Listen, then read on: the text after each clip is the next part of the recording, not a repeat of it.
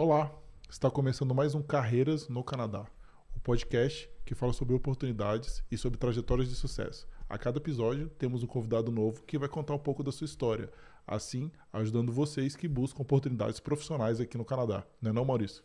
É isso aí, Rodrigo. Pessoal, não se esqueça de se inscrever no nosso canal, deixar o seu like, deixar os comentários, compartilhar com os amigos. É muito importante para a gente aí ter a, sua, a opinião de vocês, os comentários e o, e o like de vocês aí também. É, não se esqueçam também, a gente está em todas as outras redes sociais, Instagram, Facebook, LinkedIn, em, nos maiores plays de podcast aí que, que tem disponíveis, tá? Então não, não deixe de seguir a gente aí. É isso aí. Lembrando, né, que a gente tem os nossos parceiros aqui, o Terry e a Cibele. A gente já encerrou o mês agora, né, de setembro. E a Cibele, semana que vem, né, ela vai estar tá vindo aqui para fazer aquele wrap-up né, do, do mês falando todas as perguntas que a gente não pergunta para os nossos convidados, né, sobre, sobre salário, sobre perspectivas profissionais. Então a CBL vai trazer isso semana que vem. Aproveitar para dizer também que a gente tem amanhã um podcast super especial, que é o nosso podcast 50, né, Maurício? Passou rápido, né? Impressionante, Muito né? rápido. Eu lembro quando a gente fez o primeiro episódio, né? Eu e o Felipe com o Maurício. E a gente já vai chegar amanhã no episódio número 50. Então a gente preparou um super especial a gente vai contar com a Andressa Gomes, ela que vai ser a host, né? E o Maurício, a gente vai ser os entrevistados. A gente deu total liberdade para ela, né, Andresa? Fala o que você quiser, a gente não vai te amarrar, não vai te dar roteiro. A gente, ela sabe dos nossos roteiros, né? Mas ela, ela fica a critério dela. Então vai ser bem legal. A gente tá bem excited aí para esse episódio. É, lembrando também, né, que a gente tem como nosso patrocinador do mês ali mais um mês a paleta Schultz, né, que inclusive é a paleta que eu uso. A gente tem um cupom de desconto de 10%, então se você toca violão, se toca guitarra, na descrição tá o link lá do site da Schultz, que é uma paleta super resistente. Eu nunca toquei com nenhuma paleta nem parecida com ela. Então dá, se você toca um dos instrumentos, acesse o site deles, que está na descrição, e, e, o cupom de desconto é Carreiras. E hoje a gente tem aqui um convidado super especial, né? Por dois motivos, né? Primeiro, que é uma profissão que a gente não chamou ainda, a gente queria muito conversar com, com, com a fisioterapeuta e por ser de Calgary é ainda mais legal, né? Porque a gente mostra outra outra realidade, né? A maioria dos nossos convidados são de Ontário e mostra uma realidade diferente. Então ela tá aqui, é muito legal, né?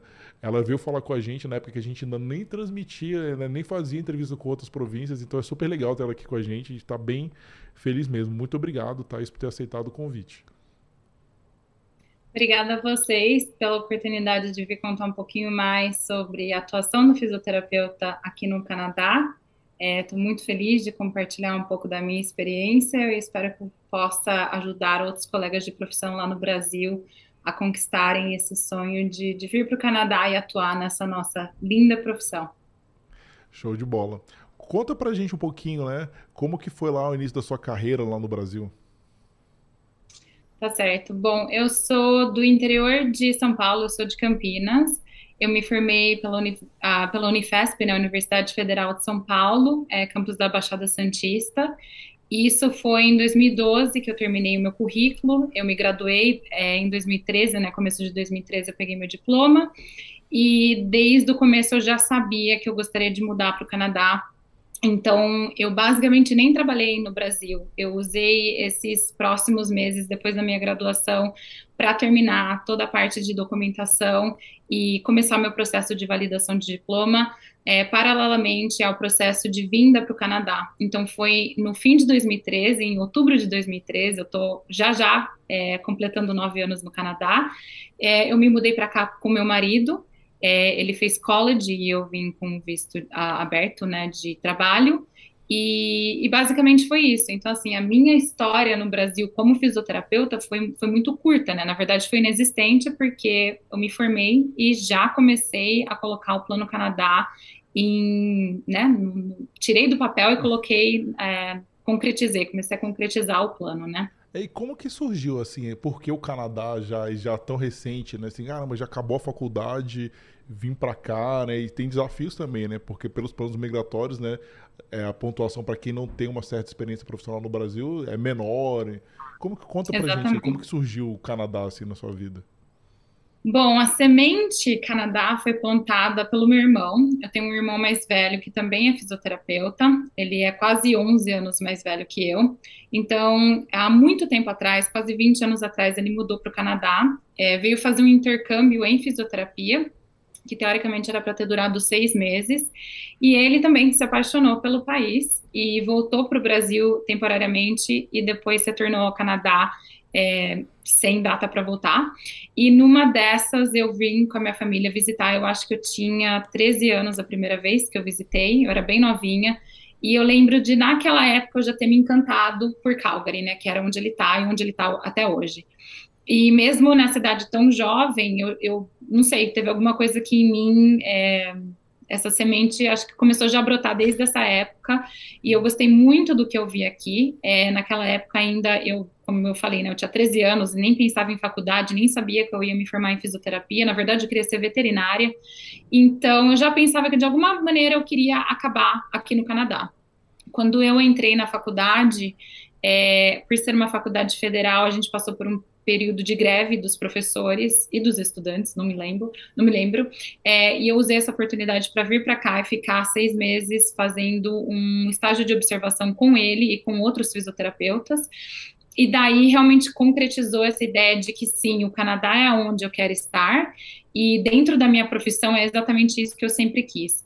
Então, eu voltei terminei minha faculdade e foi daí que realmente as coisas começaram a se concretizar. Eu comecei a me familiarizar com o processo de validação de diploma, que no caso foi bem diferente, assim, ou relativamente diferente do, do que o dele, é, mas já comecei a me familiarizar com os processos imigratórios, como que eu faria para chegar aqui. Então, foi a partir daí que o Canadá cresceu, que o Canadá acho que nasceu dentro, né, teve essa semente plantada no meu coração. Entendi, não, show Legal. de bola. Você falou do processo do seu irmão, do seu. É, é normal, a gente vai conversar muito né, sobre o processo seu, que é o mais recente, mas você vê mudanças assim é, é, em relação ao que aconteceu? E é frequente, pode ser que aconteça mudanças no futuro também, em relação à validação. O que, que você vê de diferente no, do seu irmão para o seu processo? Sim, é, como eu falei, o processo dele, é, provavelmente entre o momento que ele fez o processo dele que eu fiz, deve ter uma diferença de uns 10, 12 anos. É, as mudanças foram mais no, na, na, parte burocrática do, do processo, né? Então, no caso dele, ele teve que mandar uma documentação muito mais extensa que aqui eu tive que mandar. Eles assentavam alguns tipos de teste de inglês, de língua que eles não aceitam mais, ou que hoje eles aceitam e não aceitavam antes. Então, assim, é um processo bem fluido. É, a gente viu muita mudança nesses últimos meses, que eu posso comentar aqui também. Então, assim, é, quem está afim de fazer e validar, precisa estar tá de olho no, no, no site do órgão regulador sem parar, porque essas mudanças acontecem, eu não diria que muito frequentemente, mas, por exemplo, desde o meu processo que eu concluí em 2015, já teve bastante mudança. Então, assim, eu diria que a cada quatro, cinco anos é, tem mudanças relativamente, vamos dizer, substanciais é, dentro, desse, dentro desse período. Legal, essas mudanças normalmente você vê para facilitar ou tem dificultado, né? Porque a gente reparou que algumas profissões as mudanças têm dificultado em vez de facilitar.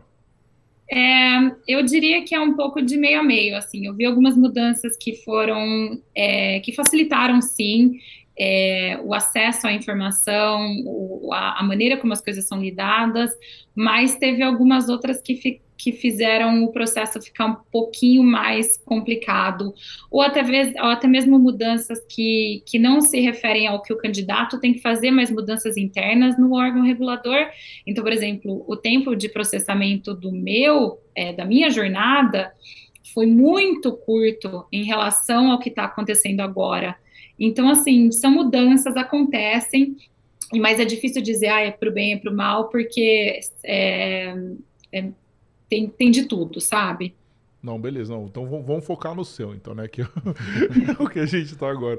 Então, beleza, vai, vou continuar a sua linha do tempo lá. Aí você falou que você terminou e você, ao mesmo tempo, já começou a, a, a fazer a documentação para vir para o Canadá, né? E você claro. falou que o seu marido veio para fazer o college e você veio com o Open Work Permit. Como que foi essa chegada aqui? Conta pra gente um pouquinho do, quando terminou a sua graduação até a chegada aqui no Canadá. Um, antes de terminar minha graduação, eu já estava correndo atrás de todos os documentos. Eu tinha uma coordenadora que abraçou a minha causa, então ela sabia o que eu queria fazer, ela sabia o que era preciso para eu chegar onde eu queria chegar. Então, à medida que eu fui terminando os últimos termos da minha faculdade, eu já fui deixando tudo pronto. E precisa fazer tradução, precisa preencher formulário, então essa parte já estava sendo todo pronta. É, a questão do, do meu marido foi é, um último investimento, assim, vamos dizer, a gente basicamente colocou tudo que a gente tinha de grana é, guardada, né, para conseguir vir para cá passamos aquele perrenguinho que acho que todo imigrante passa no começo, mas eu não gosto de reclamar porque eu acho que foi um perrengue que me fez mais forte, que nos fez mais unidos e que fez a gente encarar a vida com mais leveza quando a gente está nessa calmaria que está agora, né? Então, assim, a gente olha para trás e fala: Meu, se a gente já passou por tudo isso, daqui para frente vai ser tranquilo, né? Então, assim, é, foi muito bom ter meu irmão aqui, né? Ter meu irmão aqui porque a gente, ele já tinha um círculo de amigos, então basicamente a gente se inseriu é, num ambiente onde a gente já tinha um pessoal que nos acolheu muito bem. E então eu acho que dos perrengues que a gente passou, teve outros que a gente também não passou por já ter um, um círculo de amizade ou já ser inserido num ambiente social que às vezes os brasileiros não têm. É, eu cheguei com o visto, é, obviamente eu não tinha concluído o meu é, processo de validação de diploma, então, eu arrumei alguns outros trabalhos antes disso, antes de me tornar uma fisioterapeuta. É, então, eu trabalhei como babá, eu trabalhei como assistente de fisioterapia, de fisioterapeuta, que é uma profissão que existe aqui no Canadá. Mas, como eu falei, é super interessante né? e acho que é legal a gente até conversar sobre isso mais para frente. Mas, é, então, basicamente, eu eu passei, foi um ano e meio desde a data que eu apliquei, então eu apliquei em abril de 2013, eu conquistei a minha licença é, permanente em 2015, mas em 2014, em agosto de 2014, eu já conquistei a minha licença é, provisória ou temporária. Então foi, foi assim, foi pouco de um ano para o outro, é, do período de sair do Brasil, trabalhei um pouco aqui, conquistei a minha licença temporária e já comecei a atuar como fisioterapeuta. É legal. E é porque é, assim, foi bem bacana.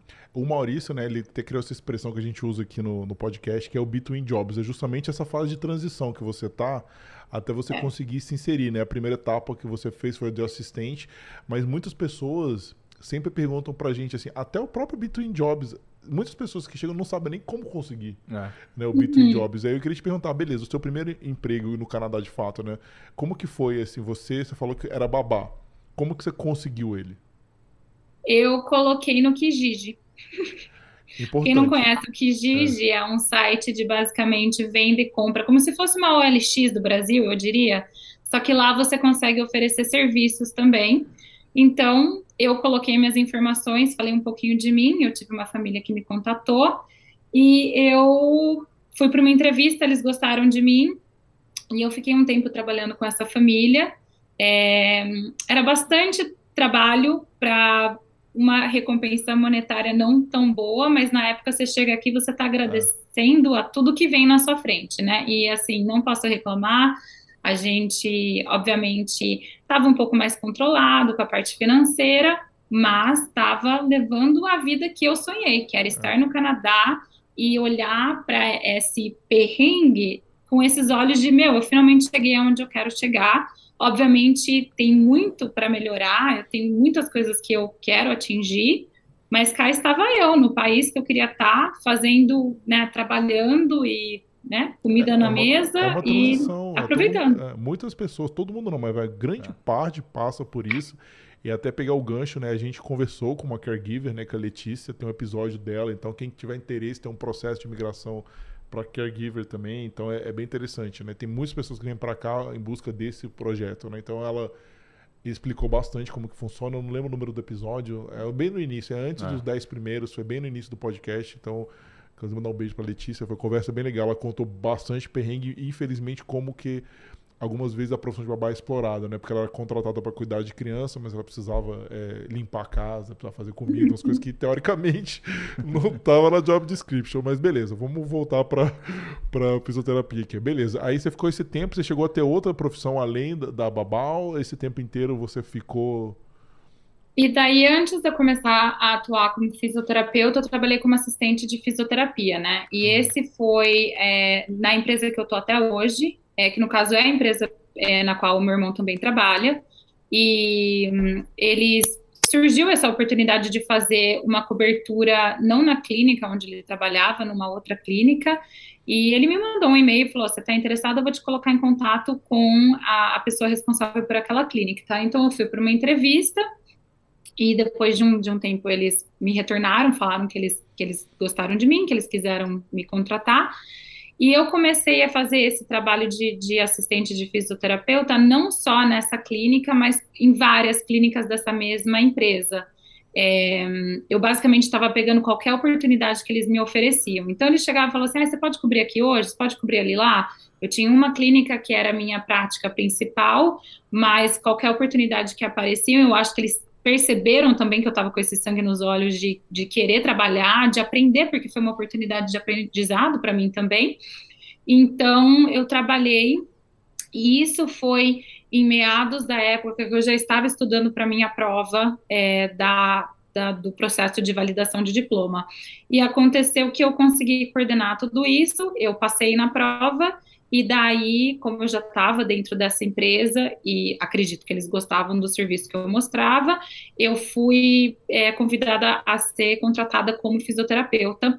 Inclusive, eu. É, o que aconteceu depois foi que eu trabalhei por um ano nessa, nessa empresa, então eu me, eu, é, me qualifiquei pelo Canadian Experience Class, né, uhum. é, para o Experience, uh, pro Express Entry, só que a empresa quis me patrocinar. Então eles fizeram o processo da LMIA, fez todo aquele, né, aquele toda aquela parte burocrática, eu ganhei aqueles 600 pontos a mais e aí eu imigrei em 2016. Ah, você Legal. fez pelo LMI antigo, que dava 600 pontos, né? Porque o LMI novo dá 50 pontos, é. se for NOC zero dá 100.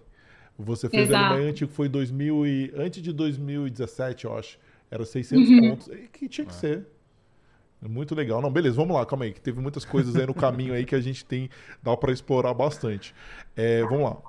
Só para entender, quando você aplicou para sua licença de fisioterapia, sai uma licença prévia para você poder ser assistente. É mais ou menos isso que eu entendi?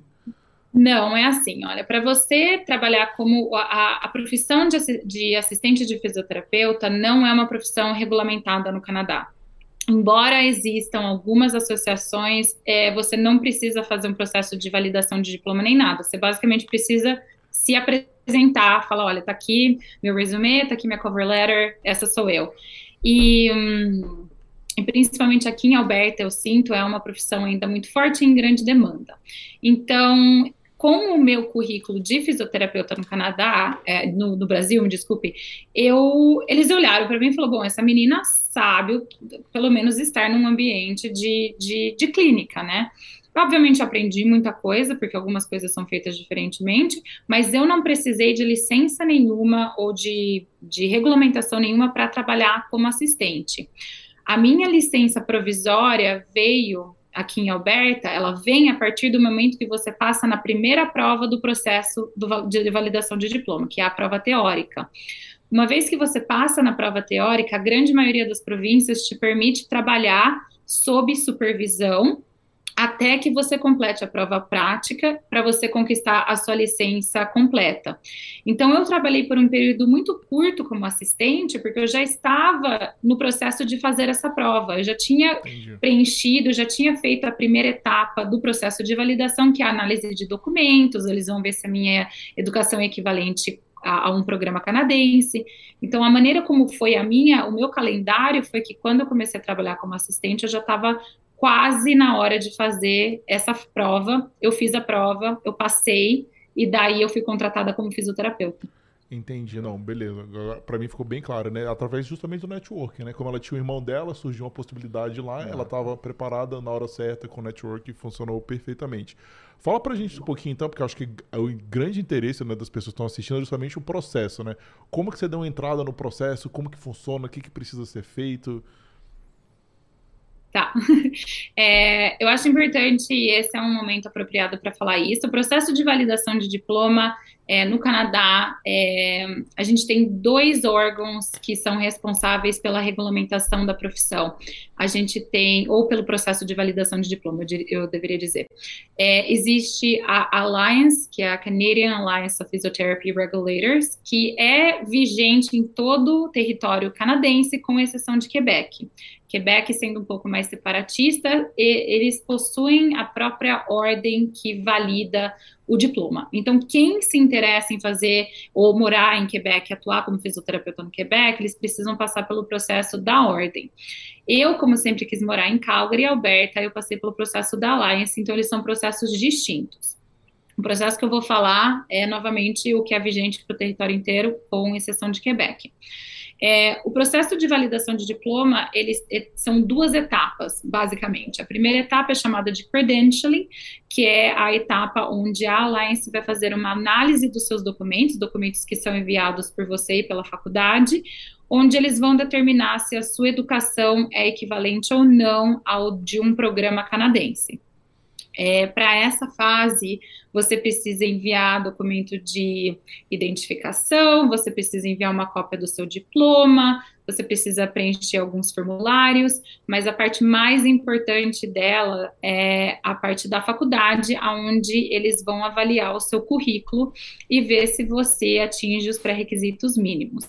A Alliance não está muito preocupada assim, se você foi bom, se era um bom aluno, se foi bem, se foi um bom aluno.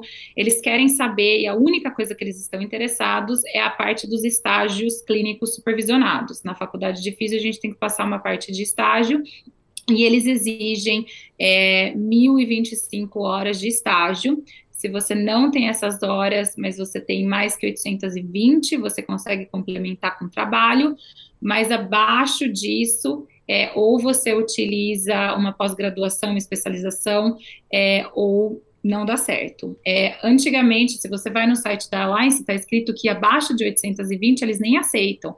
Só que a gente teve uma menina na página que do meu Instagram, que eu conheci ela pela internet, que ela conseguiu reverter esse quadro, é, mandando documentação da pós, e ela foi aceita e ela foi recebeu o ok para fazer a prova.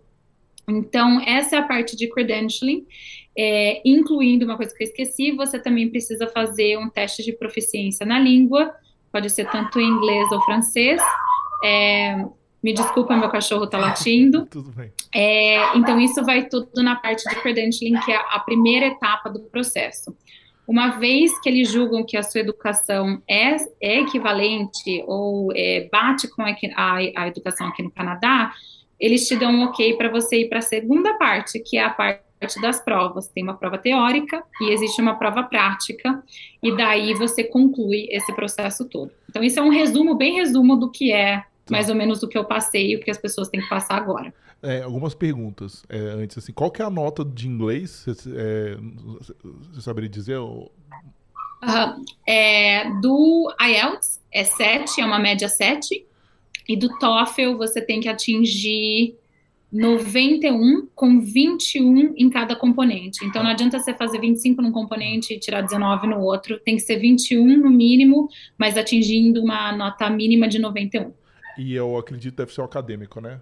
Não, não é o general. É o TOEFL, é o, o, é o TOEFL IBT e o IELTS acadêmico. acadêmico correto. É, é, e outra coisa.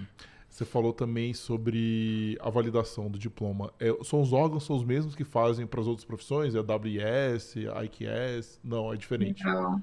É um Não, é uma pergunta muito legal você ter levantado isso, porque muita gente se confunde. É, eu já estava pensando, você falou que... Eles são eu já estava indo nessa, né? Quando você falou, já acreditei que já era as tradicionais da ABS, IKE, IKE Não, então, essas são usadas para fins imigratórios, mas é uma ótima pergunta porque muita gente se confunde em relação a isso. É, eles, a avaliação do ES é basicamente para dizer qual é o seu nível de educação, se você tem um bacharelado, se você tem mestrado e so on, né? O, a avaliação da Alliance, que é o órgão regulador, é para analisar o seu currículo da fisioterapia e comparar o seu currículo em relação aos programas canadenses. Então, assim, quem pensa em vir para cá e migrar, você vai ter que passar pelas duas coisas, né? Pelo ES para ganhar ponto, uhum. essas coisas, mas pelo processo da Alliance ou da Ordem de Quebec para receber a sua licença e legalmente poder usar o título de fisioterapeuta no Canadá, que é um título protegido. Não, entendi. Não, interessante. Porque, por exemplo, para contabilidade, né? Da AWS tem um específico lá que tem um de imigração, que é esse que você está falando, e tem um que é o course by course. Que ela pega justamente Ai. aquela matéria, sua é. grade aberta, e ela vai pegar, uhum. olha, isso aqui, sei lá, introdução à contabilidade. Ela vai e olha no, nos cursos do CPA, beleza, faz o match, não faz, entendeu? Provavelmente acredito que deve ser isso que o, o, órgão de fisioterapeuta faz, né? Só que ele faz sozinho, né? É, Exatamente. Tenho... Legal, eu não sabia disso. É realmente é, é, uma, é um órgão avaliador completamente separado desses mais é. conhecidos no mundo da imigração. Então, tudo que você faz é diretamente com a Alliance ou com a Ordem. Então, todos os seus documentos são enviados diretamente para eles e são eles que vão fazer todos os trâmites dentro do seu processo. Tá, agora se tratando direto deles, eu vou te perguntar as coisas que a gente sabe que funcionam no WS, né? Eles você precisa mandar o seu diploma com tradução juramentada, carimbada. É, tipo, a sua universidade tem que mandar com carimbo. É a mesma coisa com eles? Eles seguem a mesma, a mesma ideia? É exatamente isso. Então, toda a burocracia do documento vir em envelope selado, direto da faculdade, com tradução juramentada, e eles são mais chatos ainda. Eles pedem uma tradução é, de um associado, membro certificado. É, no Brasil tem que ser da Abrates, mas não pode ser um membro, tem que ser alguém credenciado. Então, você entra no site da Abrates, tem 500 mil tradutores lá. Eles não vão aceitar todo mundo. Eles só vão aceitar aqueles que têm um selinho vermelho do lado do nome, que são, é, eles têm algum tipo de certificação a mais, eles podem ser verificados, alguma coisa assim. Então, isso é importante falar. A tradução é juramentada, mas precisa ser bem de acordo com o que está no site da Alliance, mas de maneira geral, para referência das pessoas, são os a, tradutores da Abrates que são certificados, não só os membros. É, eu já vi que muda bastante, né? Eles são bem mais criteriosos. É, e o Canadá, ele, ele gosta, o negócio é cara crachá, né? Tem que ser assim, porque muitas coisas que perguntam pra gente, a dificuldade da AWS, que é a validação, diploma que as faculdades no Brasil, não sei se melhorou, mas pelo menos quando eu tava lá, elas não, nem sabiam o que, que era isso, né? Ah, eu tenho que mandar um, um envelope lacrado para uma universidade no Canadá, com tradução juramento. É um negócio assim, eu não sei se melhorou agora, se vocês estão mais familiarizados, tem mais gente vindo para cá, mas enfim, isso é sempre um, um problema, é. né? Para você ter que ir é. lá e praticamente eu tenho várias histórias de amigos meus que foram à universidade e ensinaram algo que eles tinham que fazer, entendeu? Para poder executar, né? Para poder fazer a validação de diploma, né? É, e pelo que eu tenho visto, assim, em conversa com as pessoas que estão validando o diploma agora, essa é uma das maiores dificuldades, é, entre outras também, mas é, você depender de, da sua faculdade para fazer esse trâmite todo é, é, muito difícil, né? Porque, assim, a Alliance vem de uma visão das universidades canadenses que fazem esses trâmites em um segundo. É normal. Ah, você quer que eu mande um documento lá para Europa? Eu mando, né? É um direito seu como estudante você ter seu documento liberado dessa maneira. Só que no Brasil não funciona dessa maneira, né? Então, é, muita gente ainda encontra dificuldade em conseguir que a faculdade faça é, toda essa parte burocrática de enviar os documentos, que infelizmente precisam vir, vir da faculdade. A Alliance não aceita esse documento vindo do candidato. Então, é, é ainda assim um problema que eu vejo é, com esse processo da Alliance. Para você ter uma ideia, Thaís, no meu caso, né, eu fiz mestrado nos Estados Unidos, então isso para mim foi uma grande salvação, porque como eu fiz lá, o meu documento de graduação já era deles. Entendeu? Então, quando eu fiz, eles me orientaram como eu tinha que mandar para a AWS. Rodrigo, você esqueceu o protocolo, não sei o quê. Então, foi o contrário. Eles que me orientaram. A minha faculdade me orientou e mandou isso super rápido. Eu falei com eles num dia, ah, eu processo não sei o que, baba. No outro dia já estava enviando para a AWS. Então, assim, que nem você falou, eles fazem isso rotineiramente, né? Não é o primeiro, não fui o último, que faz a diferença é brutal, né? Mas, enfim, esse é um dos problemas. A sugestão que eu dou, que eu falei, meus amigos que eu sei que fizeram no Brasil, não sei como foi o caso do Maurício, até se quiser comentar, a galera faz, vai lá na faculdade, conversa e, e, e mostra para eles o que eles têm que fazer. É, é essa dica que eu dou pro pessoal, porque assim, é, a, o envelope que vai da faculdade para a Alliance é o envelope mais importante do seu processo. Então, você está colocando sua vida ali né, na mão, nas mãos de uma pessoa e tem que confiar que eles vão fazer tudo direitinho. Então, eu recomendo que você sente com um coordenador, um professor, alguém que você tenha um bom relacionamento e façam tudo juntos, tintim por tintim, que a faculdade envie tudo, mas que tudo seja é, preenchido com muito zelo, com muita cautela é porque eles realmente não sabem. As faculdades, a parte administrativa das faculdades não tem, é, não é familiarizada com esses processos, e já vi muito processo dando errado por causa disso, sendo atrasado por erros banais. Então, assim, eu sempre falo para o candidato, né, se responsabilize por isso, embora você não possa, não possa ter contato, né, teoricamente você não pode ter contato com esse envelope, é, esteja nos bastidores, é, se certificando que está sendo tudo enviado corretamente. Não, show de bola. Fala pra gente então da primeira prova teórica, né? Como que você se preparou, né? Não sei, eles te dão material, te avisam que vai cair, como que você estudou? Porque queira ou não, eu, eu, eu não sei, né? acho que você nunca tinha feito uma prova de fisioterapia em inglês, né? Ou me corrija se estiver errado, se tiver feito. Fala um pouquinho como que foi isso. É, a prova basicamente são 200 questões e cai tudo do mundo da fisioterapia. Algumas áreas caem mais que outras. A área mais frequente de perguntas seria a parte de ortopedia, que é 50% da prova. Aí você tem cerca de 20% para cardio, 20% para neuro, e daí o restante seria para outros sistemas. Eles têm um blueprint, né, que é o conteúdo da prova no website. Então, em cima disso, você consegue ter uma ideia é, dessas porcentagens que eu falei, também do conteúdo que vai ser, que vai ser incluído. É, eu acabei me preparando é, através de um livro, é, usei um livro que chama NPTE Guide, né, NPTE Guide, que na verdade é um livro resumo da prova dos Estados Unidos. Só que eu entrei nos fóruns e eu vi que era recomendado e eu achei que seria um bom guia para mim. É, eu acabei fazendo um curso preparatório da Universidade de BC também, é, que é um curso muito famoso. Na época foi caro, eu lembro assim de com dorzinha no coração ter é, né, é, realizado a minha compra, ter me inscrito, mas eu achei que me deu uma direção muito boa também.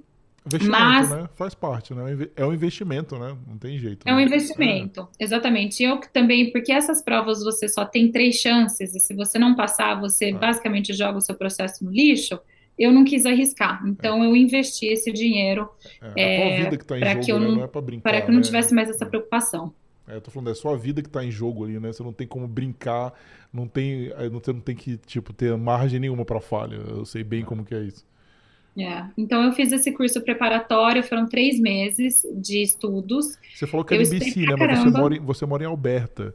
Você precisou Isso. ir lá presencialmente ou o curso era online? Como foi? Não, o curso era online. Eles tinham alguns componentes que você podia fazer presencial, mas para mim na época não era viável né, viajar para BC assim. É, então eu fiz tudo online. Eu estudei pra caramba. Eu acho que eu estudava umas 4, 5, 6 horas por dia.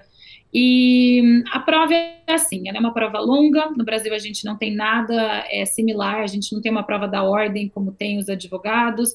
Então é uma prova que para os brasileiros você fala, meu, não sei o que eu vou esperar. Ela, ela cria uma ansiedade, ela cria um nervosismo. Porém, não é uma prova, não é um bicho de sete cabeças, como eu falo, né? A prova tinha quatro horas de duração, eu terminei em duas.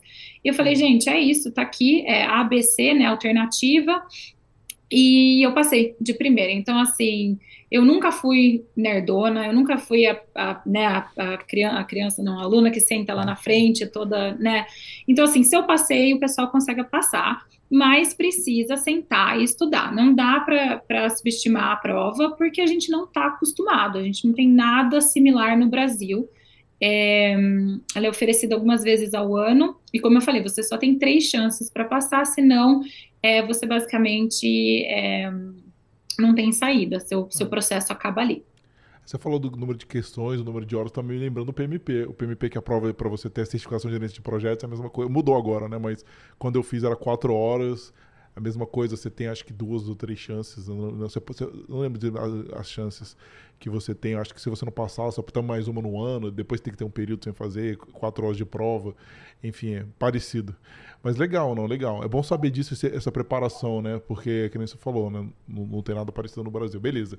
Aí você fez a primeira prova teórica. Depois que você fez a primeira prova teórica, você já tinha sua documentação validada, tudo certo.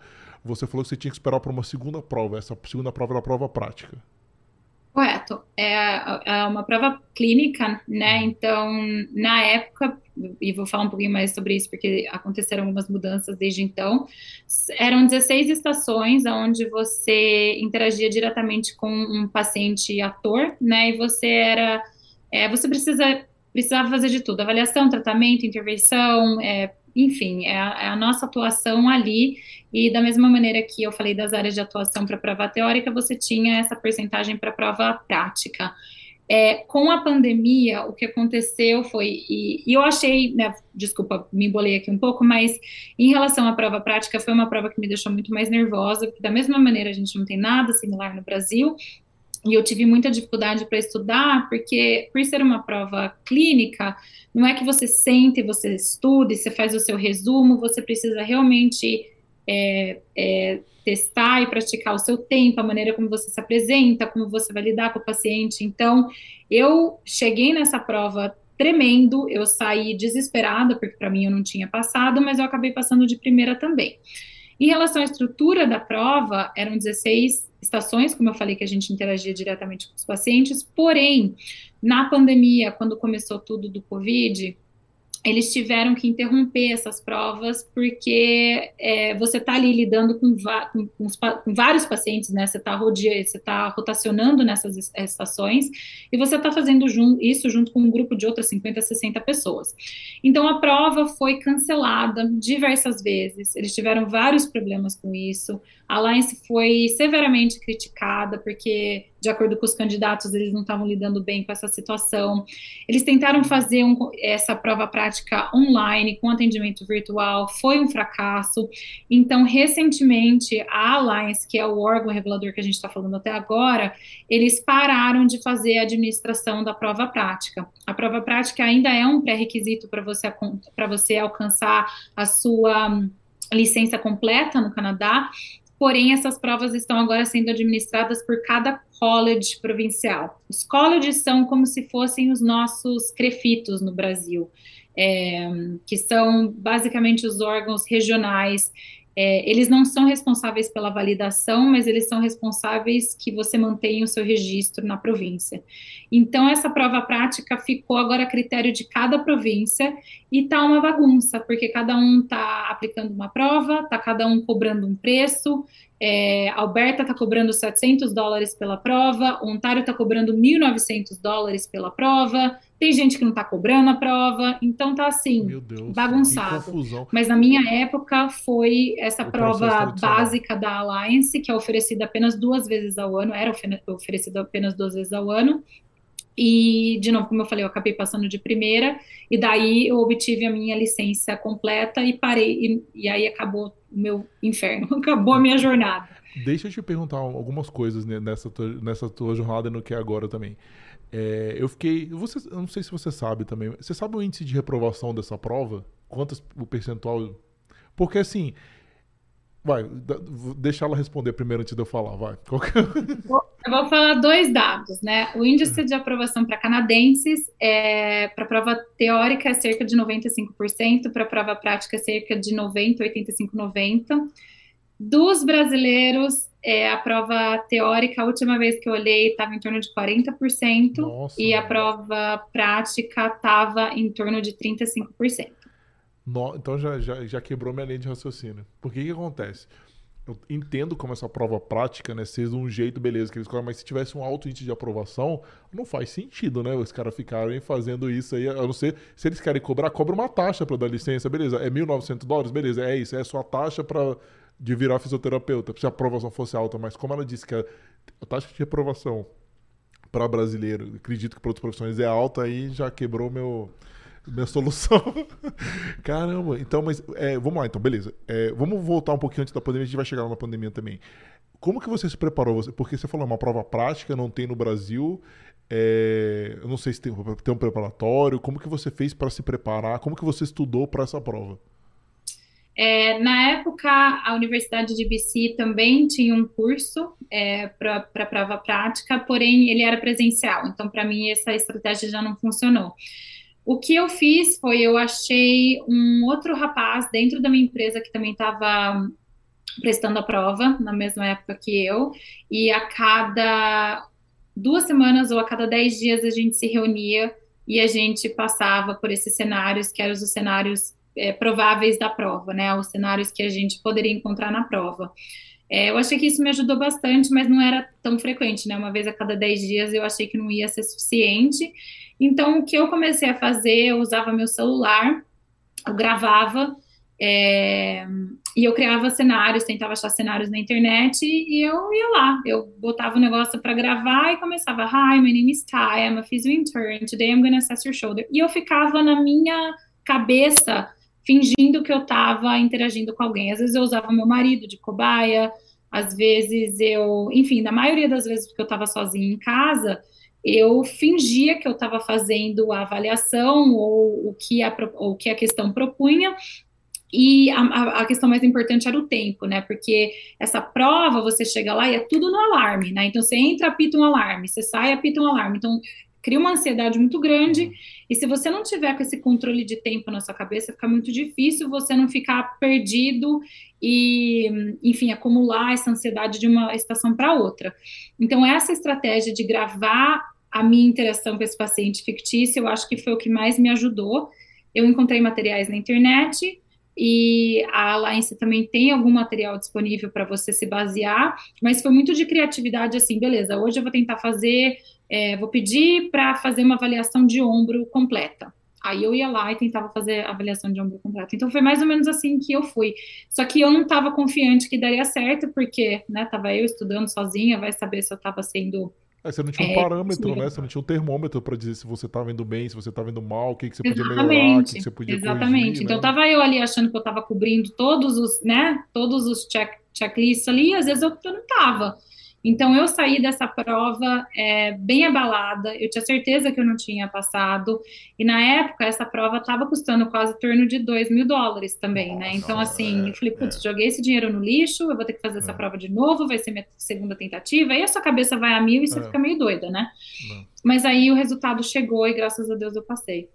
Não, muito legal. Eu fico pensando também essa interação com o ator, né? Uma coisa é um paciente de verdade, né? Outra coisa é um ator que, sei lá, imagino que ele deve falar, olha, você vai simular que você tá com o ombro machucado, aí não sei, é outro com o joelho, não sei. Tô imaginando que deve ser uma coisa assim. Aí também é uma coisa assim, é, é, queira ou não, né? Eu imagino assim, como fisioterapeuta, você sabe que o cara que, que, tem uma dor no joelho deve ter alguns movimentos que deve ser mais difícil para ele, não. Agora, um ator, será que ele vai conseguir simular isso, né? Então. É, exatamente. E, e assim, é, é, é muito interessante que você fale isso, porque assim, a prova prática tem sofrido críticas muito grandes há tempos. Porque assim, é, o fato de eu ter conseguido passar nessa prova e ter atingido a nota que era necessária não prova nada. Assim, já existiram estudos diversos comprovando que a validade desses exames é ultrapassado, assim, não, existe. Então, por isso que está ainda mais, né, a Alliance está ainda sendo, e os colleges estão sendo tão criticados, porque não tem validade nenhuma. Você está lá interagindo com um ator, e aí tem um outro avaliador sentado ali te olhando, é assim, não reflete é, a nossa capacidade de atender, né? Tá todo mundo, é, é, tá, tá, até uma pessoal é, fazendo um, um abaixo assinado para que você passe na prova teórica e que depois disso você passe um período de é, supervisão e desde é. que você não tenha problema nenhum, você consegue continuar atuando, né? É muito melhor, e... faz muito mais sentido. É um estágio supervisionado Exato. com um fisioterapeuta, sei lá, que atua cinco anos, sei lá, sei lá, muito melhor. A besta... Mas sabe por quê também, né? Vamos, vamos, conversar aqui, né, Thaís? É, a prova é cara, né? Eles não vão querer perder mão do, do 2 mil dólares por, por fisioterapeuta. Quantos aplicam para essa prova? É um dinheiro que eles não querem abrir mão. Exatamente. Falei, e aí que as críticas vêm, né? Que eles começam a falar disso mesmo. É, eu pensei, cobra de licença, então dá 1.900 dólares. É, sua licença fisioterapia. Cria um nome para isso aí e é. coloca o estágio e acabou, entendeu? Porque isso dificulta muito. Eu fico imaginando. Queira ou não, eu fico, pensando, se não é minha área, é só achismo, você pode me corrigir ali. Eu acho que o, examinador, né, na prova, ele fica só checando os protocolos. Deve ter uma lista de procedimentos que ele espera de você. Aí viu, ah, falou isso aqui, fez isso, fez tal coisa. Ele vai comprar. Deve ser isso, o cara que achar ali com o que tem para fazer, né? É justamente isso. Eles têm é, uma lista de, vamos dizer, de, de tarefas que a gente tem que cumprir, né? Então você tem que se é, introduzir, é, né? É, falar oi para a pessoa, se apresentar para a pessoa é, você tem que checar que ela está segura para executar o que você fez. Teoricamente, a, a base, o fundamento dessa prova é para avaliar se você consegue é, quase como prever situações de risco e proteger seu paciente, que ele esteja né, seguro e etc. Só que, assim, as coisas que eles avaliam ali não refletem, como eu, como eu falei, assim, não é a melhor maneira de avaliar. Então, quando você me perguntou se as coisas mudam, se estão mudando, tá mudando pra caramba. E a, o último babado foi esse, de que a prova prática é, foi é, finalizada pela Alliance, que agora os colleges estão administrando cada um a sua versão dela. É, o problema é que, assim, no estatuto, na lei da nossa profissão aqui no Canadá, é, para você conseguir a sua licença, você precisa passar por um componente teórico e um componente prático. Isso está na lei. Então, assim, os colleges estão fazendo qualquer coisa possível ali para conseguir cumprir a lei. Aí o povo fala assim: ah, mas por que, que não muda a lei? Mudar a lei, como todo mundo sabe, é um processo que leva anos, né? Precisa de avaliação, precisa disso, precisa de aquilo.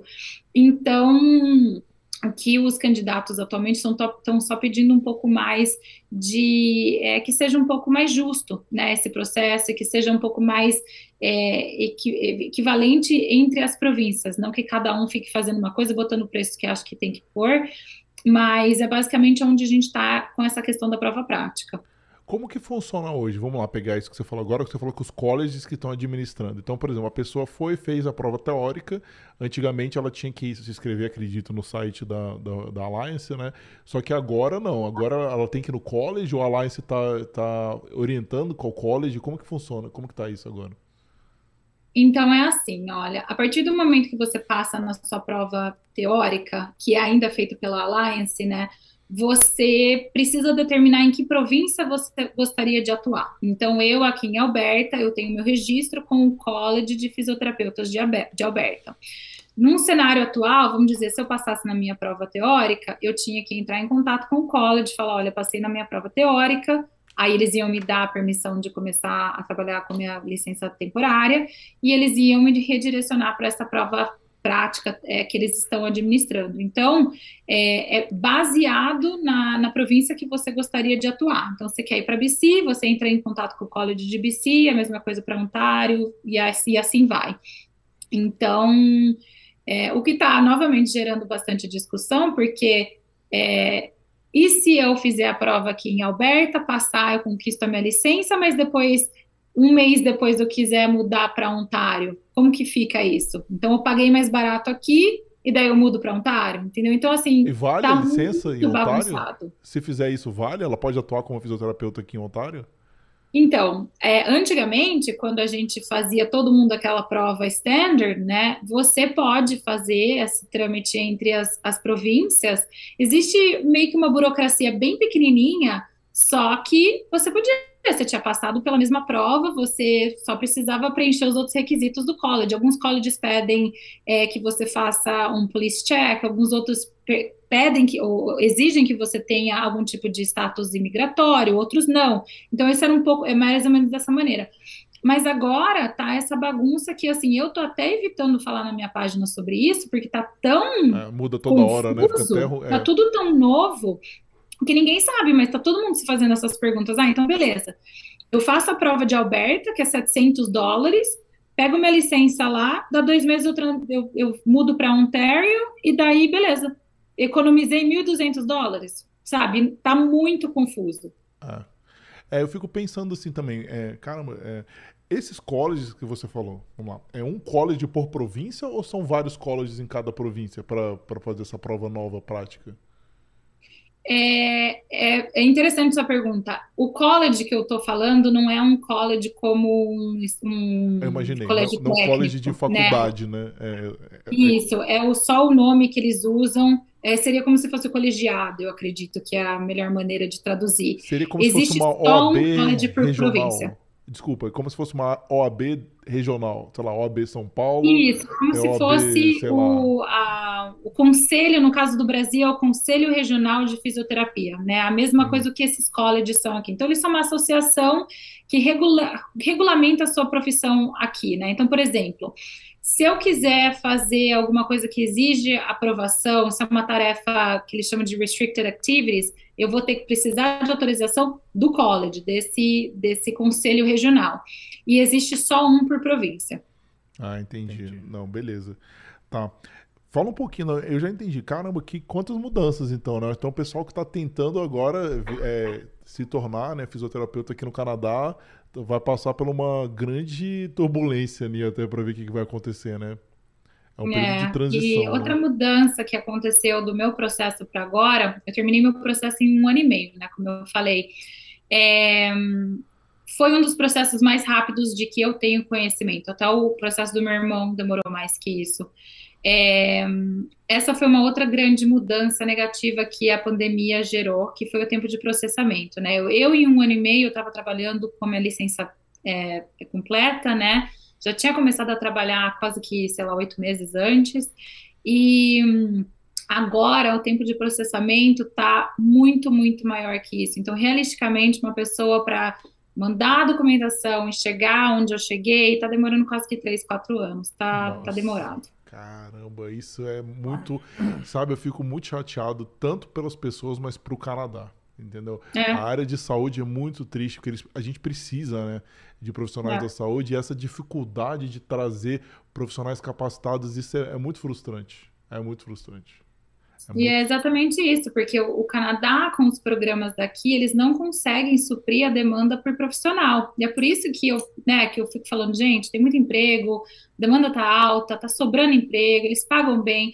É porque, os, as, porque aqui no Canadá só existem 15 universidades é, que oferecem um curso de fisioterapia, né?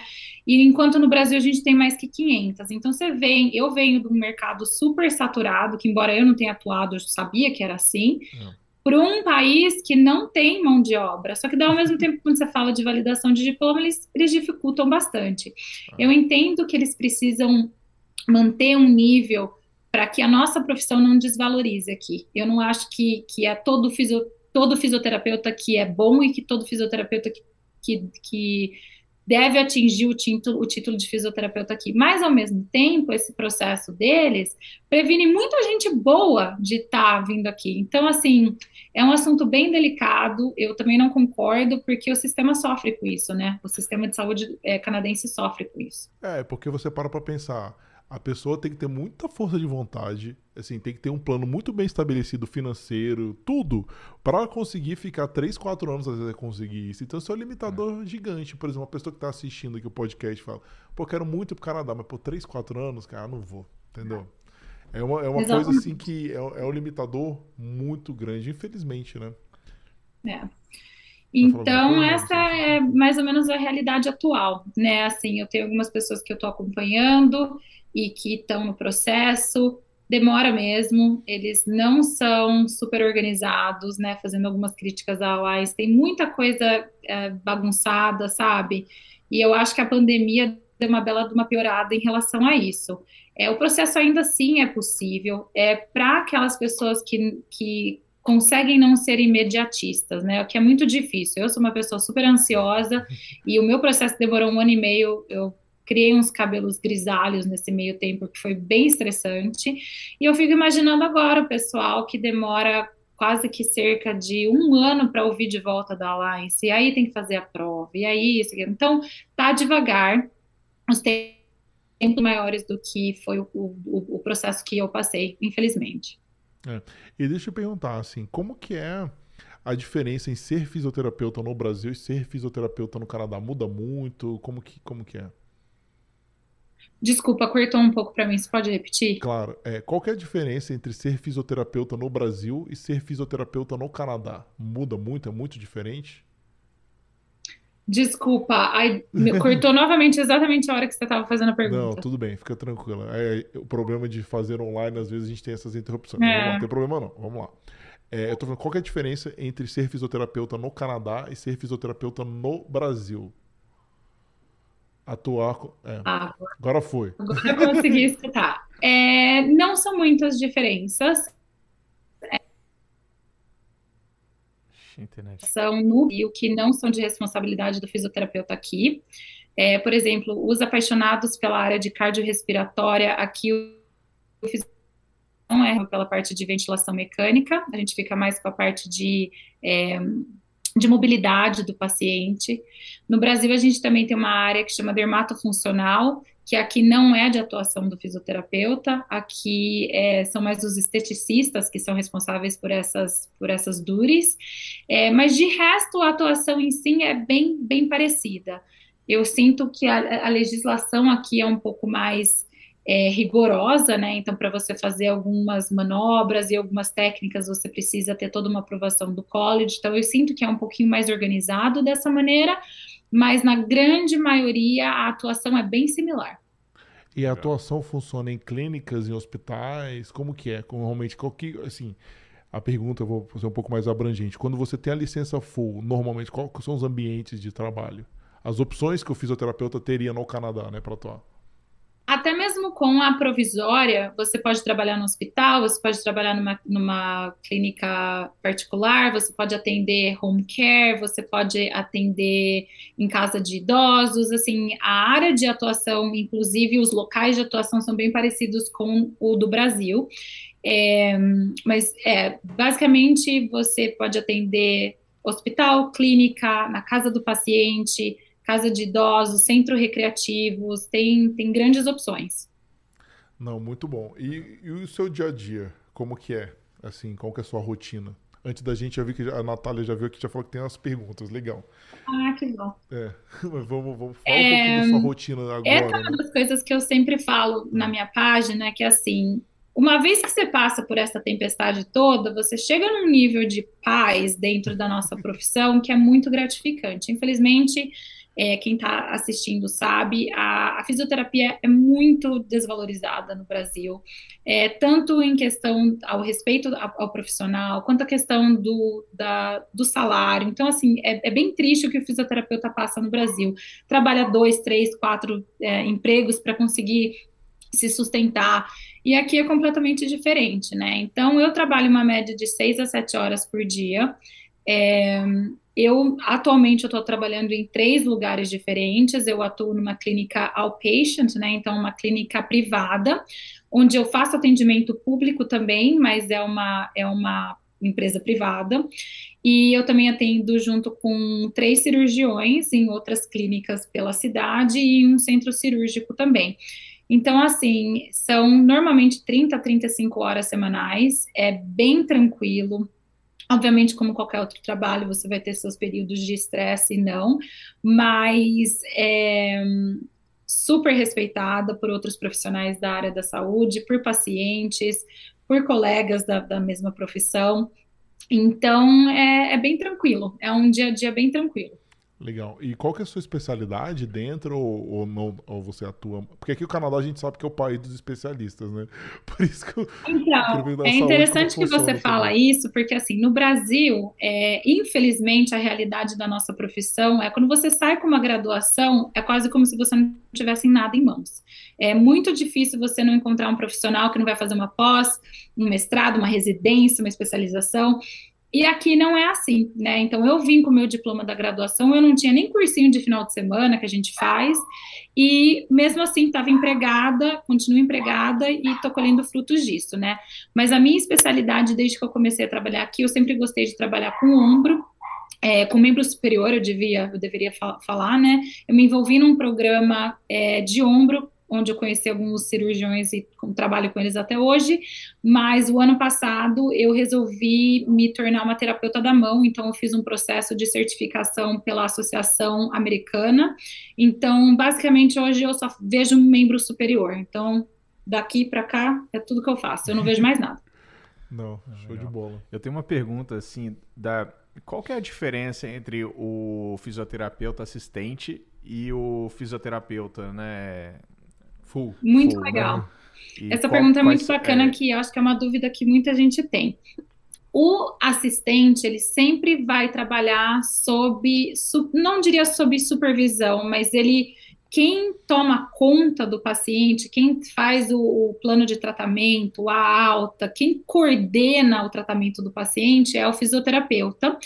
E o assistente de fisioterapeuta pode fazer várias coisas, depende muito da região no Canadá.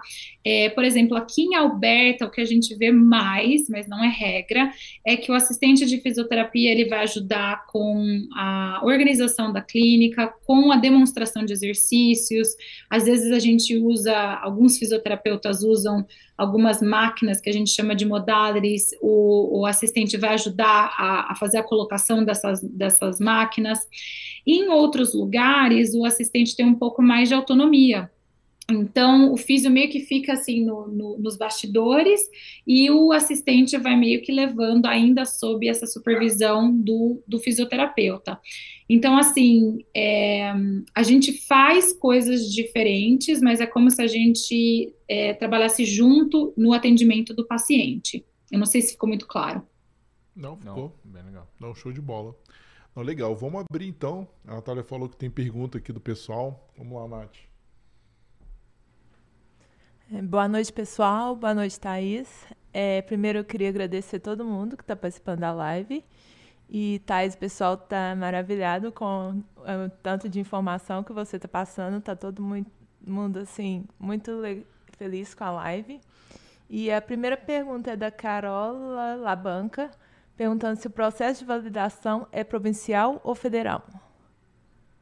Boa pergunta. É, na atual circunstância que a gente está vivendo, né, que eu contei que está essa bagunça toda, ele é basicamente que os dois, né? Então, assim, você vai começar pela parte federal, que é da Alliance, né? Então, você aplica, você faz seus documentos, você recebe o ok para sua prova teórica, você faz a prova teórica, tudo isso é a nível federal, novamente, com a exceção de Quebec. Uma vez que você faz a prova teórica, aí você vai ter que escolher qual província você vai querer morar e daí qual college, qual prova prática você vai fazer. Então, vamos dizer que o início do seu processo vai ser federal e depois ele vai virar provincial. Para mim foi tudo federal, porque a Alliance ainda administrava a prova prática, e só depois que eu passei na depois que eu passei da minha prova teórica, eu tive que escolher em qual província atuar e aonde pegar o meu registro. Mas atualmente está federal para depois virar é, provincial. Ok. A Kelly Jéssica está perguntando qual o nome do curso preparatório que você fez, para você repetir o nome, por favor. Ai, olha, eu não vou lembrar o nome específico, mas se vocês colocarem no Google a UBC, né, University of British Columbia, e vocês escreverem PCE, é PCE, que é o nome do teste, né, é Prep Course vocês vão achar. Se não me engano, ele chamava OIPTE, alguma coisa assim. Mas, gente, isso foi 2014 e eu não vou conseguir lembrar, não. A Ericlésia Feliciano está pedindo para você repetir o nome do livro que você usou para preparação da prova. O livro chama NPTE, é, que é o National Physiotherapy Exam.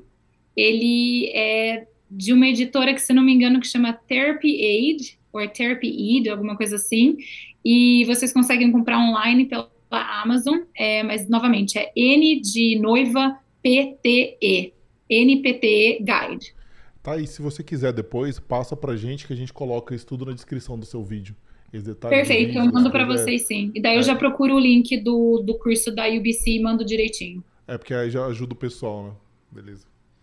O Eduardo quer está perguntando se com a licença provisória o salário passa a ser de um fisioterapeuta mesmo ou continua com o salário de fisioterapeuta assistente? Não, a partir do momento que você pega a sua licença de, de físio, aí você começa a receber muito bem, porque existe mesmo essa, essa disparidade, né? A média para um fisioterapeuta, para um assistente de fisioterapeuta é de 15 a 18 é, dólares a hora. É, existem alguns lugares que pagam 21, mas assim, é, é alto esse valor. Aí, quando você já recebe, quando você passa na sua prova e você começa a atuar como fisioterapeuta, é, é, mesmo que seja na licença provisória, você já começa a receber como fisioterapeuta. Aí, o seu salário vai depender muito da sua experiência, se você acabou de se formar. Não importa que você seja newcomer, que você nunca trabalhou no Canadá, eles consideram a sua eles consideram a sua experiência no Brasil, tá, gente? Eu não tinha experiência nenhuma, então eu não tinha nem o que falar, né? Eu, eu cheguei aqui com um salário de new grad, mas se vocês vêm do Brasil, vocês já trabalharam por anos, chora o salário a hora que eles colocarem a proposta na mesa, porque eles estão esperando que você faça isso, viu? Aliás, eu fiz um post esses dias na página que no Brasil a gente tem medo, né, de falar qualquer coisa. Os caras te ofertam, você fala amém, graças a Deus, me dá. Aqui não, viu, gente? A gente tem, o fisioterapeuta tem poder e tem, tem capacidade de chorar esse salário aí. Não, é o que a gente fala nas nossas profissões também. A gente sempre fala assim, né? Quando a gente, nossos mentis, é, o pessoal, né, quando a gente orienta, chega na negociação salarial, ah, não, mas eu não vou pedir menos porque vai me dispensar. dispensar. Não, não tem profissional aqui. Se, eles, se você passou, eles querem você. Então você tem, né, Maurício? Você, você tem, tem, que. Barganha. Você tem a barganha. Você tem que chegar Exato. e falar, não, é isso. Não, mas é menos. Não, mas o meu é esse, entendeu? Então Exatamente. muda. Você Exatamente. muda o poder, né? O poder tá na tua mão agora. Legal, vamos lá, Nath. A Kelly Jéssica está perguntando: caso eu fosse aplicar para uma pós-graduação diretamente no Canadá, seria mais fácil, talvez, o processo de validação? Muito boa essa pergunta, mas dois pontos interessantes para a gente conversar. Não existe pós-graduação em fisioterapia no Canadá como a gente conhece no Brasil, tá, gente? Como eu falei, aqui não é normal isso, você sair de uma graduação e você se enfiar numa especialização, residência, pós, isso, isso, aquilo. É a realidade do Brasil que não se aplica aqui. Então, não existe pós-graduação no Canadá como a gente conhece no Brasil. Para você eu ia usar a palavra burlar, mas não é, não é burlar. Vamos dizer, para você escapar desse processo da Alliance ou da Ordem de Quebec, a única maneira seria fazer o, o, o programa aqui. Não tem como fugir disso. Então, assim, se você falar, ai, não, nossa, não quero fazer tudo isso, não, você teria que fazer a sua faculdade de fisioterapia aqui no Canadá. O que não é muito viável, porque primeiro você precisa fazer um undergrad de quatro anos, que a maioria faz o, o programa de kinesiologia. E depois disso, você precisa entrar para o mestrado de dois anos, que é o mestrado em físio é, que também é um pouco diferente do que a gente conhece por, por mestrado no Brasil. O problema é que para você, para você ser aceito numa faculdade de fisioterapia aqui no Canadá é praticamente impossível. É um dos cursos mais concorridos. Eles exigem um GPA muito, muito alto. Então você precisa ser o nerd do nerd do nerd das galáxias para você conseguir entrar. E além disso, você vai passar por entrevista, eles querem trabalho voluntário, tem um monte de coisa. Então, assim, realisticamente não é viável. E eu fiquei curioso, assim, vamos, vamos supor que tem uma, uma pessoa, o canadense, tá? Para facilitar a vida, ela foi, tem um DP alto, entrou, fez. Ele também vai ter que passar por essa prova prática? Boa pergunta. Sim, ele não vai ter que passar pela fase primeira, né? Aquela primeira fase que a gente falou de mandar documentação e lá lá lá, porque eles já sabem que o programa que esse canadense fez aqui no Canadá é aprovado, né? Ele é um programa aprovado. Mas ele vai ter que fazer a prova teórica e prática. Então você até me lembrou que essa é outra coisa. Você vai ter que fazer tudo isso e no final das contas você ainda vai ter que fazer a prova prática e teórica. Obviamente você vai ser muito melhor preparado, porque é um curso canadense, mas ainda assim você ainda tem chance de reprovar no fim das contas. Não, são seis anos, né? Porque se você falar o mesmo. Seis é, anos. É, seis anos. É, graduação anos. mais o mestrado, é, por mais lento que esteja a validação, você consegue, na pior das hipóteses, você falou em três anos e meio, quatro anos, né? Então, é, não é uma, Exato. Não é uma solução Exatamente. viável. E né? fora o valor de seis anos de ensino no Canadá para alguém é. que não seja residente permanente, né? É, Caro. É verdade. É três, quatro vezes o valor que um residente permanente paga. É. A Ericlésia Feliciano está perguntando: depois que a gente valida o diploma, podemos conseguir emprego daqui do Brasil? É muito difícil? Qual a melhor forma de migrar após validar? Muito boa essa pergunta, porque muita gente se confunde também, né? O processo de validação de diploma, de obtenção do seu registro, ele corre paralelamente a qualquer processo de obtenção de visto. É, então, assim, você conquistar o seu registro e a legalidade de usar o título fisioterapeuta no Canadá não significa que você vai ter um visto em mãos. É, como é uma profissão em alta demanda, existe sim uma chance de você conseguir um empregador que patrocine o seu visto. Ele vai ter que passar por aquele processo todo da LMIA, é, que eu recomendo que vocês se familiarizem. Então, assim, é fácil? Não é fácil achar alguém que faça esse patrocínio porque é um processo caro. É possível? É. Então, o que eu normalmente recomendo para as pessoas é assim: enquanto você faz toda essa burocracia do processo de validação de diploma, você também está se familiarizando com qual é a melhor maneira de vir para o Canadá.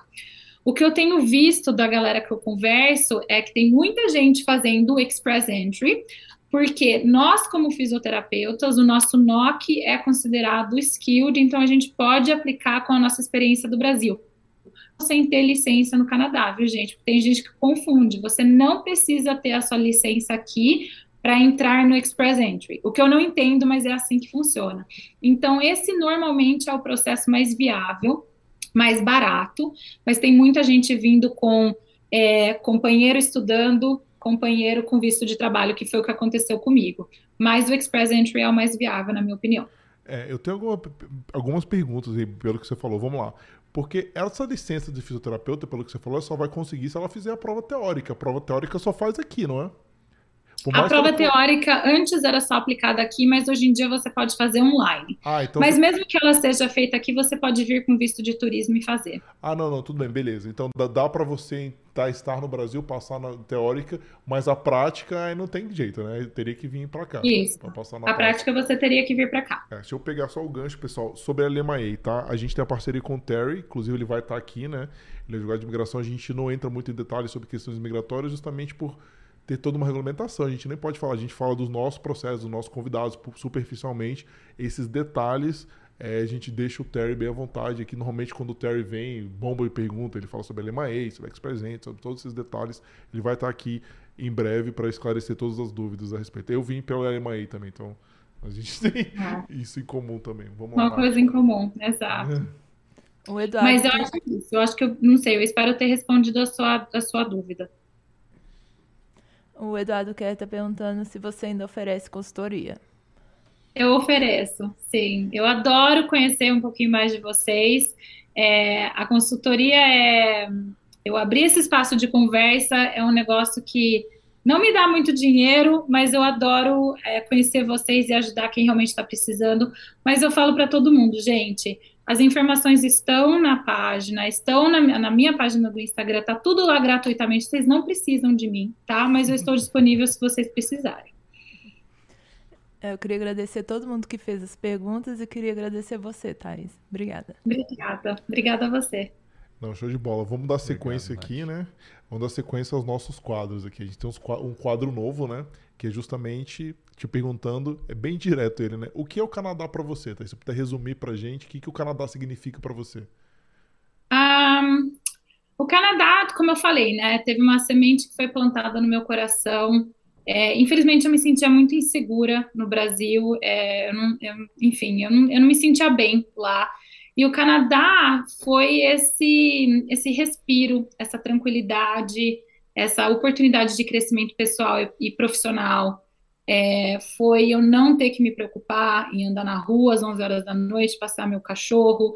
O Canadá foi realmente um sonho que se tornou realidade e eu acho que me fez conquistar coisas que eu sempre quis, tanto no âmbito profissional como, quanto no pessoal, sabe? Eu quero viajar, eu consigo viajar porque o Canadá me proporcionou a estabilidade né, financeira para conseguir fazer isso. É, é, eu, eu sou muito feliz na minha profissão porque eu me sinto respeitada, eu sinto que eu consigo trabalhar e não estar tá trabalhando 60 horas e tá né, colocando a minha saúde mental em risco. Então, assim, no geral, o Canadá foi um, foi um respiro, foi um respiro leve que que basicamente me permitiu levar a vida de uma maneira muito, muito tranquila, em paz. Obviamente não é um país perfeito, né? nenhum lugar é, mas para mim o Canadá foi, foi essa habilidade de poder realizar sonhos em cima do sonho de estar aqui, né? Não, muito bom, sensacional. O nosso quadro, o próximo, né, a gente chama ele de sal na neve, que é para quem não está familiarizado, né, aqui no Canadá, um dos das técnicas, né, de você derreter a neve no inverno. inclusive em Calgary, acredito, deve ser mais, né, porque neva, acredito deve nevar mais que aqui, que aqui em Toronto. É, é justamente jogar o sal na neve, né? Então, quando a a prefeitura sabe né, que vai nevar, né, pela previsão de temperatura, já começa a jogar nas ruas, nas calçadas, enfim. E a ideia é justamente isso, é facilitar. Qual que seria, assim, para você as maiores dicas? Eu sei que você já deu muitas dicas nesse tempo todo até agora, mas se tivesse que resumir, né? Resumindo todas as dicas, você falou quais são as principais dicas para o profissional que está hoje no Brasil, fisioterapeuta, assistindo esse episódio, ele quer ser fisioterapeuta no Canadá. Tá. É, eu diria assim: se o seu sonho é atuar como fisioterapeuta no Canadá, a primeira coisa é determine se você quer ir para Quebec ou se você quer ir para o resto do Canadá. Uma vez que você determinar isso, leiam e releiam 400 e 500 vezes o site do órgão regulador, seja de, de um ou de outro, tá? Dessa maneira, vocês vão se familiarizar com o processo e vocês vão evitar qualquer tipo de surpresa que possa vir. Planejamento financeiro é a segunda coisa, né? Esses processos de vir para o Canadá, de validar diploma, eles são altos, então não dá para pular nesse buraco escuro sem saber que vocês têm capacidade de fazer isso financeiramente. Então, planejamento financeiro é muito importante. A segunda, a terceira coisa é, embora o processo de validação te dê o direito de atuar e a legalidade de atuar aqui como fisioterapeuta, ele não te confere um visto de trabalho ou status imigratório. Então, da mesma maneira que vocês engoliram o site da Alliance ou da Ordem, façam o mesmo com o site da SIC, que é a Canadian Immigration and Citizenship, alguma coisa assim. É, entendam quais são os processos, se familiarizem com os programas de imigração, é, porque vocês vão precisar disso para chegar aqui.